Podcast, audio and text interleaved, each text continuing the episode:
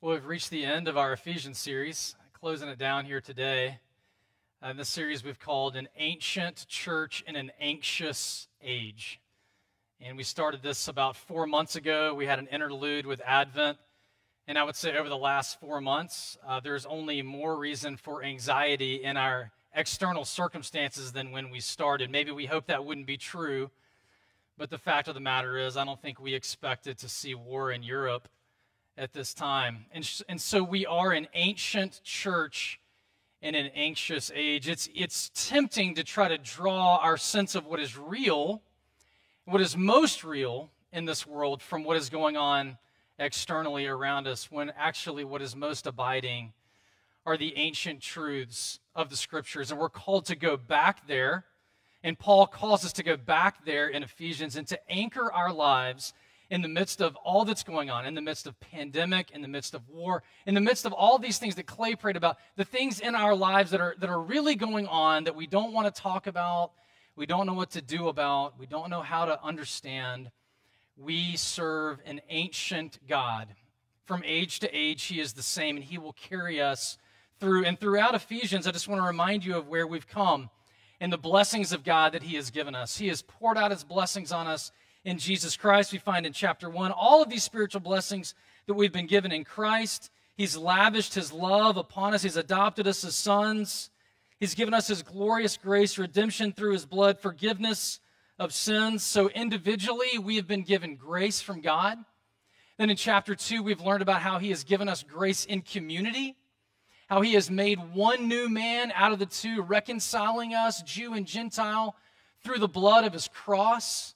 Christ has given that to us. And then chapter 3, we, we see a prayer from Paul where Paul is praying that we would know the love of God, that we would know the deep and high and wide love of God for us, and that we would take hold of it, that we would know what is incomprehensible, which is the love of God. And then in chapter 4, he moves into what to do, how to respond to that love. And he says, first of all, I call you, church, to unity unity in the gospel Unity in the first things, unity in the spirit, unity in the doctrines of the faith. And then he calls us to purity. He says, I want you to be pure. I want you to be pure in the ways that you treat one another in your words, your actions, your minds, your real lives and relationships with other people.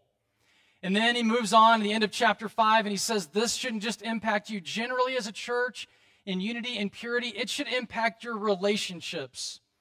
It should impact your marriages, how husbands and wives treat each other. It should impact your families, how children and parents treat each other. And it should impact your relationships in the real world, even with slaves and masters at that time, and in our own history, which we talked about last week, and in work, and in every area of life, we now serve a new master. And so we reach this place in Ephesians. And now Paul gives us a gut check.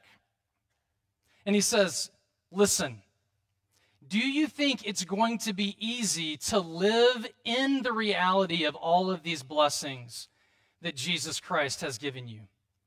Is it going to be easy? Is it going to be a cakewalk to walk through this life, to just be given these doctrines, for them to be secured to us on the cross and at the empty tomb, handed to us for us to be called to live in these ways? Is it going to be easy for us to live this way? And he gives us a gut check and he says, No. It is not going to be easy. In fact, it's going to be very challenging. It's going to be very hard. Why?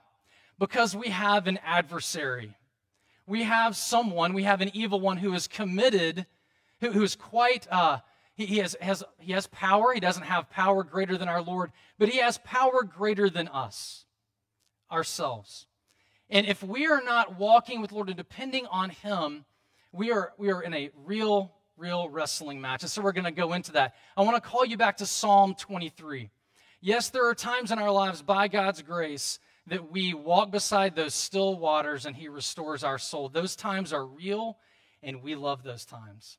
And then there is verse 3, where we walk through the valley of the shadow of death. And we are told that we can fear, we should fear no evil. Why? Because God is with us. And then later on, he says, I prepare a table before you and I anoint your head with oil. Where does he do that? He says, I do it in the presence of your enemies. We are not promised that we will not have suffering in this life. We are not promised that we do not have an adversary, but we are promised that we have a God who goes with us all the way and who is so powerful that even in the face of our enemies, even when he's dining across the table from us, he prepares a table of grace before us that is ours to feast in. And that's where we are today. That's what this passage is all about. That evil is real, but I'm telling you that the focus of this passage is not on Satan. We're going to talk about Satan. We're going to talk about the evil one today and his schemes.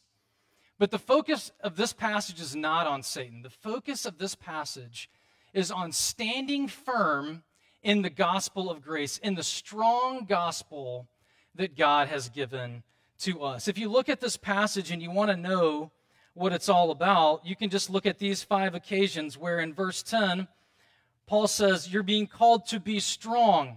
Verse 10, in the strength of his might. Verse 11, so that you may be able to stand. Verse 13, so that you may be able to withstand in the evil day. And then in verse 13, and after you have done everything to stand. The point of this passage is that Paul is equipping us to be able to stand, to stand our ground, and after we've done everything else, to stand on the evil day. The aim of the Christian life, yes, we are going to glory, but the aim of your life right now is to stand. It is to stand firm. It is to hold on. It is continue to press forward in the grace of the gospel that we have been given in Jesus Christ. And so today, this is a gut check. We're going to look at how Paul wants us to understand that we have sufficient armor in the gospel of Jesus to be able to keep standing in the face of our adversary no matter what comes our way. We have sufficiency in Jesus Christ. Continuing to stand is not an easy thing because we have an enemy who is committed to our ruin. So we need to know, first of all, we need to know our enemy. And one of Satan's greatest and most effective ways of winning his war is convincing us to A, believe that he's not real, or to believe that if he's real, then it's really not that big of a deal anyway.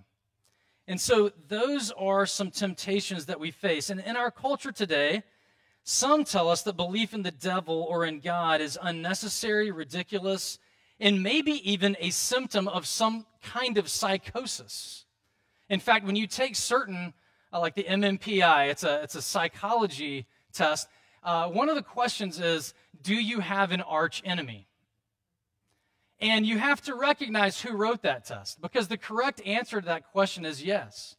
But if you put yes, then you're going to get a call back. Uh, we live in a world that actually wants very much for you to believe that what we war against is, is just flesh and blood. We don't war against the principalities of this dark world, the spiritual forces in the heavenly realms. That's not really part of what we do.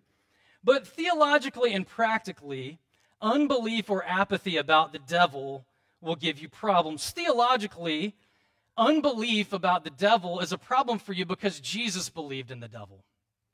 There's a lot of times where Jesus, Jesus fought the devil in the wilderness. Jesus preached about the devil. The devil and an evil one, Jesus' adversary, was part of Jesus' worldview. So if you jettison belief in an evil one, you have to jettison Jesus' theology, which is something that you don't want to do. You also have to jettison the beliefs of the great patriarchs of the faith who wrote the Old Testament and those who wrote the New Testament. I don't think you want to go there either. So theologically, you have a problem. You can't just say Satan's not real. I'm just not going to think about that right now. That's not the answer. And practically, you have a problem as well if you jettison belief in an evil one. Look at today with COVID, war, ethnic cleansing, cultural divisions, cancer, environmental disaster, and the greater problem of death. As far as I know, technology, psychology, education, and science, hear me here, though those disciplines and practices are very important and certainly help, certainly they can neither explain or solve the world's greatest problems. Those disciplines are important, and many of you are involved in them, and thank God for that. but they cannot ultimately answer the greatest questions of the evils of our times. John Stott says Paul brings us down to earth here in Ephesians 6 into realities harsher than dreams.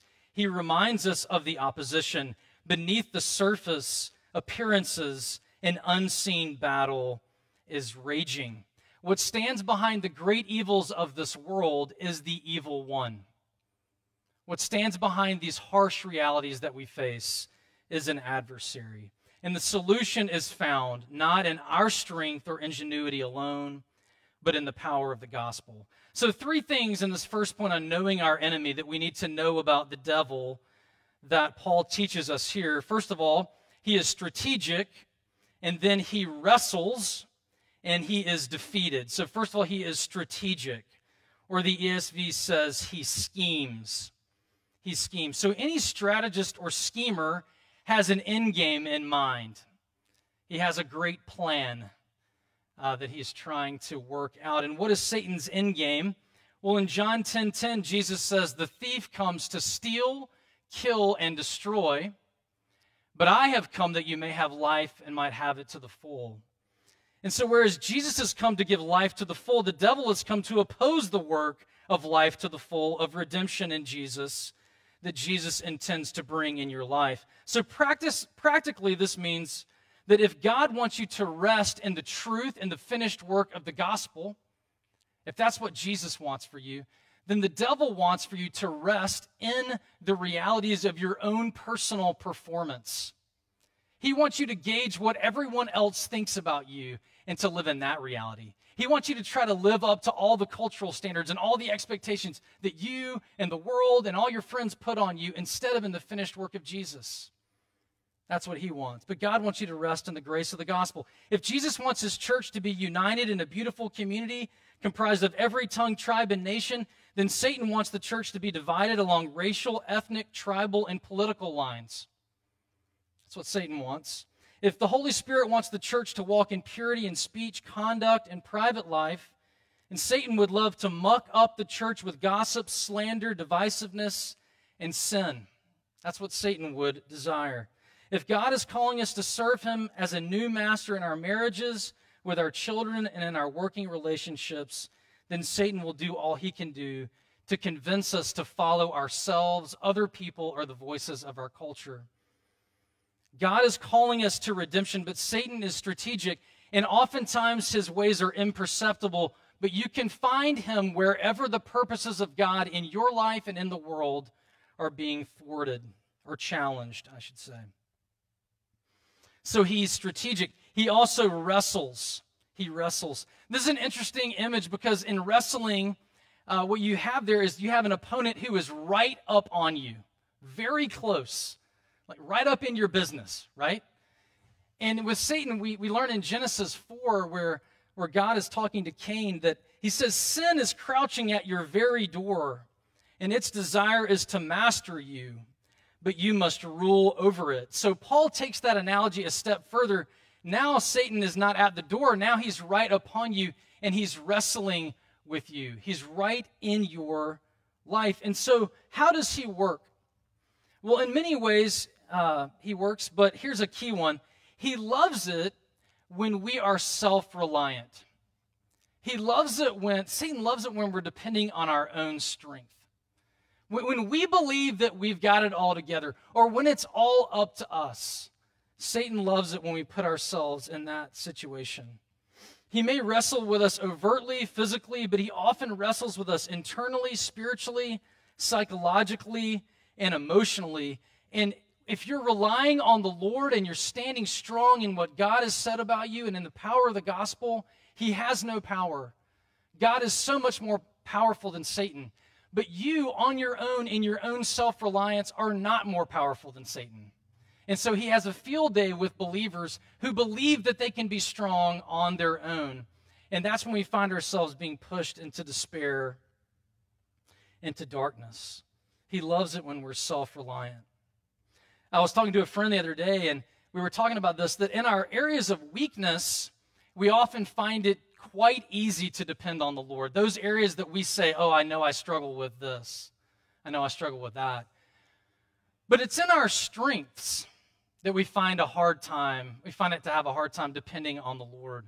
And so, if we could apply the same attitude with our strengths that we do with our weaknesses, those areas where you would say legitimately you are gifted, legitimately you are strong compared to maybe other people, it's in those areas we're most tempted to be self reliant. And it's in those areas we need to be extra careful that we have that same attitude of dependence on the Lord. Even though we're strong, even though we're gifted, we are not strong enough to withstand the temptation when the day comes. It's when we put our, our hope in our strengths and our abilities instead of in the Lord that we find ourselves in a vulnerable position.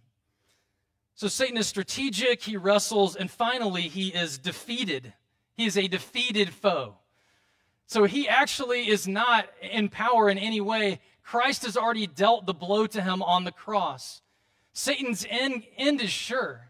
Romans 16 20 says, And God will soon crush Satan underneath his feet. There are these images in Revelation where he is cast into the lake of fire. He is a defeated foe, but a defeated foe is still a dangerous foe. When, when an enemy knows that they're about to lose, and they still have some artillery and firepower, and they have nothing left to lose, they're actually very dangerous. So not only is he defeated, but he's still dangerous He's still trying, he's still trying to pick us off. He throws dirty bombs at us. Dirty bombs like lying to us, accusing us, discouraging us, dividing us, planting seeds of unbelief, making us believe that the guilt and the shame and the fear that we feel are more real than the gospel, causing us to believe that we should live in despair. One of the ways, one of the dirty bombs he throws at us is when you feel called by the Lord to take a step of faith, where you feel like the Holy Spirit is telling you to take a step of faith, and you internally you, just, you experience all of this opposition, and you end up deciding not to because of fear, shame, unbelief, guilt, you know, whatever that narrative is that you believe instead of the gospel, you're going to take a step of faith out. You're going to follow the Lord somewhere, and Satan is just on you, and you decide not to do that. And I'm telling you, if there's something that God has put on your heart that He's calling you to do, that is an area where He's going to come at you and throw His dirty bombs. And I would encourage you, if God is calling you out in a certain area, to, to get a community around you, to, to get brothers and sisters around you to pray, but take those steps of faith. That is where, that is a place where Satan does not want you to be moving out in the power of the gospel. So we need to know our enemy. We need to know our enemy. But we also, secondly, need to know our armor. Know your armor. So we're going to look at the in detail around the six pieces of armor. But before we do that, let me give you three general thoughts about the armor of God. Okay, I grew up in a Pentecostal family. A lot of you guys know that. So the armor of God is one of the favorite passages in Pentecostal, the Pentecostal world. And we're told that you need to pray your armor on. So it would go like this. So I'll be talking to my parents and I'll tell them that something hard has happened in my life recently and I'm going through some kind of suffering, we've had some kind of a setback, and I'm told, Well, have you put your armor on recently? And I'm like, Well, I don't know if the last, I, I can't remember the last time I put the armor on. And, and so, literally, what you do is, is you have to memorize. I put on the helmet of salvation, the breastplate of righteousness, shield of faith, sword of the Spirit, gird my loins with your truth, and my feet are shod with the preparation that comes from the gospel of peace. And it's like this incantation that somehow magically the armor comes on, and no longer are you vulnerable to the attacks of Satan. And so I'm here to tell you today that you you can pray about the armor, but you don't need to somehow some kind of magically incant this prayer so that it actually works. Okay, that's not what is going on here today if you grew up in a family like I did. Actually, I spent very little time thinking about the meaning of the armor. It's just, did I say those words out loud, right? Because I was told that Satan can't read our minds, but he can hear our voices, which I don't, I don't know if that's true, but that's what I was told. Um, so you, you end up saying this prayer. I'm telling you, the power of the armor is not in whether or not you say it out loud enough. The power of the armor is that Jesus wears the armor. Jesus is the armor.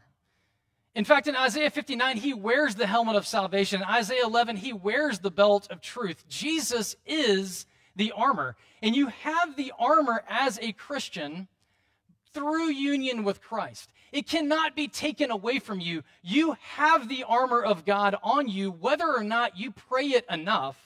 That armor is your armor.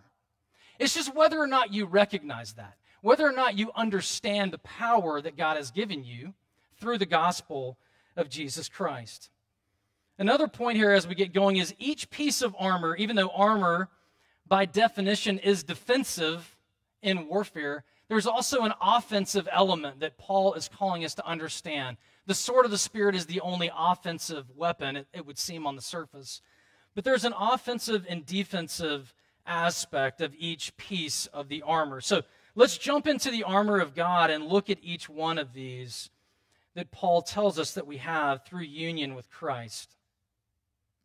First of all, he tells us we have the belt of truth. The belt of truth. So the belt holds the whole outfit together. So defensively, if we think about this as a defensive weapon, the truth of God holds everything together. If you have the truth of God, it is like the belt that holds the whole outfit together. If you lose the truth of God, and you begin to question the basic notion that God is true, you will find yourself losing ground. You'll find yourself losing that solid defensive position. But offensively, this is interesting and an interesting mental image. So the belt, if you think about how Roman soldiers used to fight, these are all Roman, uh, it's Roman outfit um, type of analogies here, Roman armor. They would wear this robe even when they were fighting. And so what they would do, it was really hard to run in the robe. I haven't run in a robe recently, but you can imagine if you had a robe on and you needed to run somewhere, you would find that to be very difficult. You would find yourself tripping over your sandals. And so what they would do, or their boots, and so what they would do is they would actually, it's, it's all guys on the battlefield, but they would take their robe and they would tuck it in their belt which is a really funny image, and they would run. And so also offensively, when we when we put our identity in the truth of God, it actually enables us to move forward. It actually enables us to have forward movement in the gospel in the face of opposition. So that's the belt of truth. It holds everything together and enables us to run. Secondly, the breastplate of righteousness. The, ble- the breastplate of righteousness. So defensively, the breastplate went over the chest, over the heart. And so there's two different kinds of righteousness we need to think about in terms of defensive and offensive weaponry.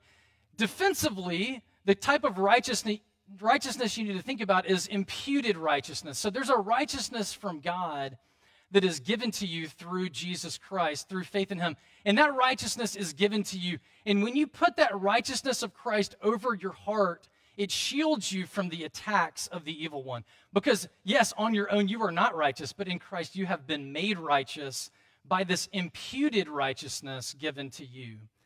That is the defensive breastplate of righteousness. But offensively, as we move forward in the world, there's also a moral righteousness that we're called to take on. And so, as we move on the battlefield, as the righteousness of Christ becomes a part of this, we begin to want to follow Christ and shape our lives around Christ. And that's when we can take offensive ground. Righteousness can be lived out in our lives and in the world around us. So, the breastplate of righteousness. The third piece of armor is the shoes of the gospel of peace. The shoes of the gospel of peace. So, the shoes of the gospel, this is about evangelism mainly. This is about evangelism. And defensively, shoes are really important because they enable you to have stability. You can stand your ground. you, you cannot be sliding around everywhere. You need new shoes. Like if you're playing basketball, you don't have good shoes, you're just all over the place. You can't play good defense. You need good shoes in order to stand your ground. But also, offensively, this is an offensive image that we're called to follow Christ out and to practice evangelism, to carry the gospel out into the world around us, and to be ready to do that, to speak into the anxiety of our age. And you know, actually, as we think about evangelism, one of the greatest topics that you could bring up with someone right now is the peace of Jesus Christ. Where do you find peace in this world? We have an ancient faith in an anxious age. Where do you go? Where do you look to find peace? You find it in Jesus Christ if you're a Christian. Where is everyone else looking right now? So there's the first three. Then the fourth is the shield of faith the shield of faith. So, defensively, uh, this is not, there's two different kinds of Roman shields. There's a little one that you can carry around to kind of block little arrows or to block uh, maybe a sword that's coming at you. But this is talking about the ones that you might have seen in Braveheart or Gladiator or maybe Lord of the Rings. They're the giant ones. They're the ones that when, you know, on Braveheart in that William Wallace scene when t- they says, hold, hold, hold, they're these giant shields that you can hide your whole body behind. That's the kind of shield that's being referred to here. And the shield of faith can quench the devil's fire tipped darts that he is shooting at you. Those fire tipped darts look and sound like all kinds of things because Satan is strategic. And so he knows where your vulnerabilities are. And so he may know, for example, that you really still have are having a very hard time experiencing forgiveness for sins that were done in your past. Uh, sins, sins, whatever, uh, a whole season of your life that you were in. And so he's going to tell you as soon as you want to step out in faith, he's going to tell you you can't do that because remember how guilty you are for whatever you did. Remember that season of your life. How could God ever use you? And so the shield of faith, we take it out, we hide behind it. It quenches the dart. How does it quench the dart? Because the gospel says you cannot out sin the cross of Christ. You cannot out sin it. There is no degree of sin, there's no season of sin that Christ cannot forgive you wholly. There is therefore now no condemnation for those who are in Christ Jesus. The words of and can it be the hymn. I woke up thinking about this hymn this morning. It says, No condemnation now I dread. Jesus and all in him is mine. Alive in him my living head, and clothed in righteousness divine. Bold I approach the eternal throne and claim the crown through Christ my own. So defensively, we hide behind the shield. But offensively, we can go out and we can take that faith and, and, combining this with the shoes of peace. You know what? One of the things I love to do when I feel like I'm being tempted or I'm being, um, I'm being lied to by the devil is I like to pray for my unbelieving friends. I like to pray for, for a couple of people in my life that don't know Jesus because that keeps the devil busy. It keeps him busy. He, if he's going to attack me, I'm going to give him more work to do. And so I start praying for my unbelieving friends and neighbors. And that's a way that you can go on the offense using the shield of faith and pray for your friends. The fifth piece of armor is the helmet of salvation. The helmet of salvation. Now, the helmet back in the Roman day was one and a half inches thick, and it was so strong and so fortified that even an axe couldn't pierce through the metal. It was so well made.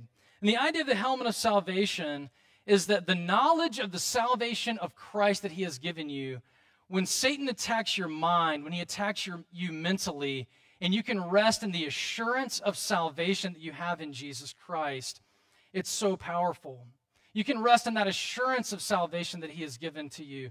And also, offensively, as you go out, um, this salvation that is secured for us in the past, it will be experienced by us fully in the future. And so we know that even though we struggle now on that final day, that, that final and full day, as we battle and wage war, we will get to that point when we will actually experience all of that salvation that Christ has given to us. All right, the sixth piece of armor, and the final one is the sword of the Spirit, which we're told is the Word of God. The sword of the Spirit, which is the Word of God. Now, I don't know if you've been to like a famous museum, uh, maybe in Washington or somewhere in Europe. Uh, it's fascinating to go in and look at the swords that are on display there, and they are just some of them are just ridiculously massive. You're like, how did human beings hold those? And humans were smaller in general than we were. I mean, how did that work? They had to go through tremendous training. And it's easy for us to think of a sword in that way and to think of the Bible in that way, and that it's just part of antiquity that's really interesting. But if I really want answers today in my life, in the real world, then the Bible maybe can give me some of those answers, but it really can't give me many of them. It's easy to put the Bible in a museum and to think the Bible isn't that relevant for us, but we're told it is the sword of the Spirit. It's written by the Holy Spirit, which means that it's timeless. Right? If the Holy Spirit wrote the Bible, it means it's timeless and there are so many areas that we can learn from today. And so, defensively, as we learn God's word, it stabilizes us in the world so that we can continue to hope in Christ. And then, offensively, we can go out with a strong practical grace to fight the good fight of faith. And so when you're thinking about the armor of God, think about it this way this armor is already yours, it's already been given to you. You have it. Now you need to learn how to use it. Instead of thinking, oh, I just need to pray to put it on because I'm going through a hard time, think about how to use it, how to utilize it. What does it mean for me to be to rest in the assurance of salvation that I've been given in Christ? What does it mean to have imputed righteousness given to me in Jesus Christ? What does it mean for me to now have shoes that are ready, to be ready to go out and share my faith? These are the weapons, the spiritual weapons that we have been given in Jesus Christ. One final point on that is that is this. Like the fruit of the spirit, it's easy for us to think that I was only given some of the fruit of the spirit because I still struggle with peace or I still struggle with joy, but I'm okay in love and all that. But in the fruit of the spirit, like you got all the fruit of the spirit when you were you've been made a Christian. When you were regenerated and reborn, you got all of that given to you. Same with the with the armor of God. You were given all of the armor of God. Now there may be certain pieces of armor that you're more familiar with that come more naturally to you. But no, none of you who are Christians out there could say, you know what, actually, I don't think I got those shoes of the gospel because I don't like to do evangelism. Like, we all got that. Or some, you can't be like, oh, you know what, I really struggle with peace, so I don't think I was given uh, the shield of faith to quench those darts. Like, you got all of those weapons. We just need to learn how to utilize all of them. All right? So that's the armor. We need to know our armor. And then the final point today is we need to learn how to stand for the gospel. So, Paul closes his letter with just some general exhortations about how we stand for the gospel in our time. And there are three different areas where he calls us to stand, to take our stand. The first one is prayer. The first one is prayer. You know, some people actually include prayer as a piece of the armor, but I think the better way to think about this is that prayer is part of everything. It's part of every piece of the armor. How do you grow in each of these areas of your life? Well, you pray and you walk with the Lord in those areas. We're told four things about prayer here in this section four alls, A L L, four alls. First of all, we're told to pray at all times. To pray at all times. There's never a time that doesn't require prayer. We're told to make all prayers and supplications. We're told by Paul to pray about every single thing that's going on in your life. He says to pray with all perseverance. He says to never stop praying. And he says to pray for all the saints, to pray for all of your brothers and sisters. And he issues us a warning when he says to pray for all of these things at all times, all things, all, all the brothers and sisters, all these things. He says you need to remain alert. You need to remain alert. You know, Olivia and I were hiking on Friday morning, just the two of us. It was a beautiful morning. It was like 45 degrees. We're out by the Haw River. It was this glorious, you know, kind of spring is just breaking in, maybe in North Carolina. We'll see what happens. But it was a nice day, and we're out for this hike and uh, just enjoying it right by the river. And all of a sudden, Olivia's ahead of me, and she jumps back, and there was the snake in the middle of the trail. And that would have sent Andy back to the car right there. I see Andy in the back there. Andy doesn't like snakes. Um, but but yeah, we saw the snake and we jumped back and we are like, whoa, I mean, it kind of shocked us because it's early in the season for snakes, really, actually. I think yesterday is probably the first day it could have been warm enough for snakes to come out. But sure enough, we're right there by a river, so snake is going to go get some water on his first day when he's awake he's sitting right there in the trail. And we had a we had a choice to make. We could go back to the car uh, we could uh, hike the rest of our hike and be paranoid the entire time so that it ruined the whole hike that we'd seen a snake.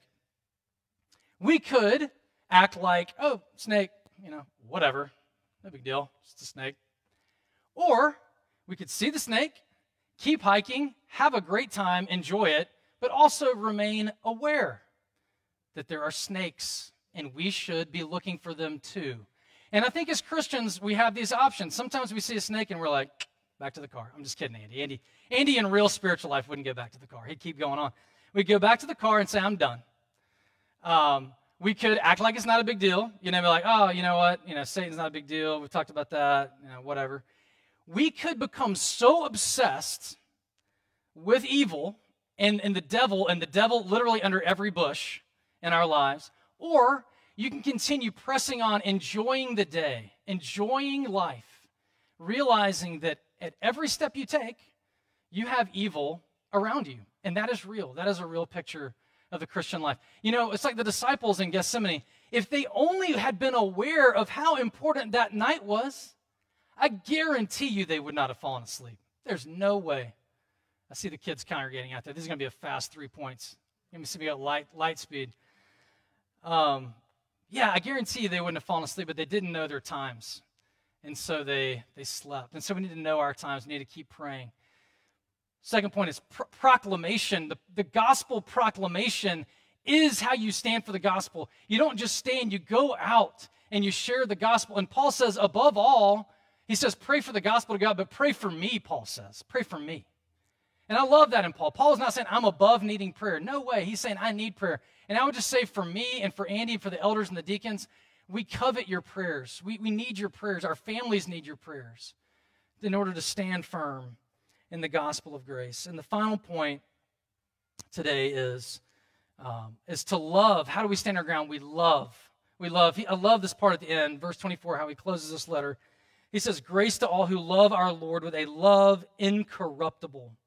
A love incorruptible. And this is important because at the beginning of the letter, in verse uh, chapter 1, verse 5, he says, In love, God predestined us. And then at the end of chapter 3, he says, I pray that you would know the love of God. And now at the end of the book, he says, You do know the love of God. You know the love of God. And you love the Lord with a love incorruptible. But I want to flash you forward to Revelation chapter 2, verse 4, where he's writing to the church at Ephesus. And what does he say to him? He says, You have stood firm you have stood against all of these persecutions, and that is good. But he says, I have this one thing against you. You have lost your first love. You have lost your first love. So something happened in those 30 years where it was great that they stood firm, but they had lost their first love. And I think that's a real challenge for us is we have been through a long and hard couple of years. And it's I mean, it's nice to be inside, but the world and the opposition we face is not getting any easier. And I think it's totally amazing and remarkable that we have stood our ground and we have stood firm. And after we have done everything else, we have we, we continue to stand. But my question for us, and I think Paul's question for the Ephesians is, are you standing in love? Are you standing in love? The question for you is this Are you really, are you a Christian? Do you know Jesus Christ? Have you received the love of God that has come to you in the gospel? Have you received that love from Jesus? So that's the first question. Do you know the love of God in your own life? And if the answer is yes, then the second and corollary question is Are you living in that love? Are you, are you embracing that love? And is that love changing you so that you love God and you love one another?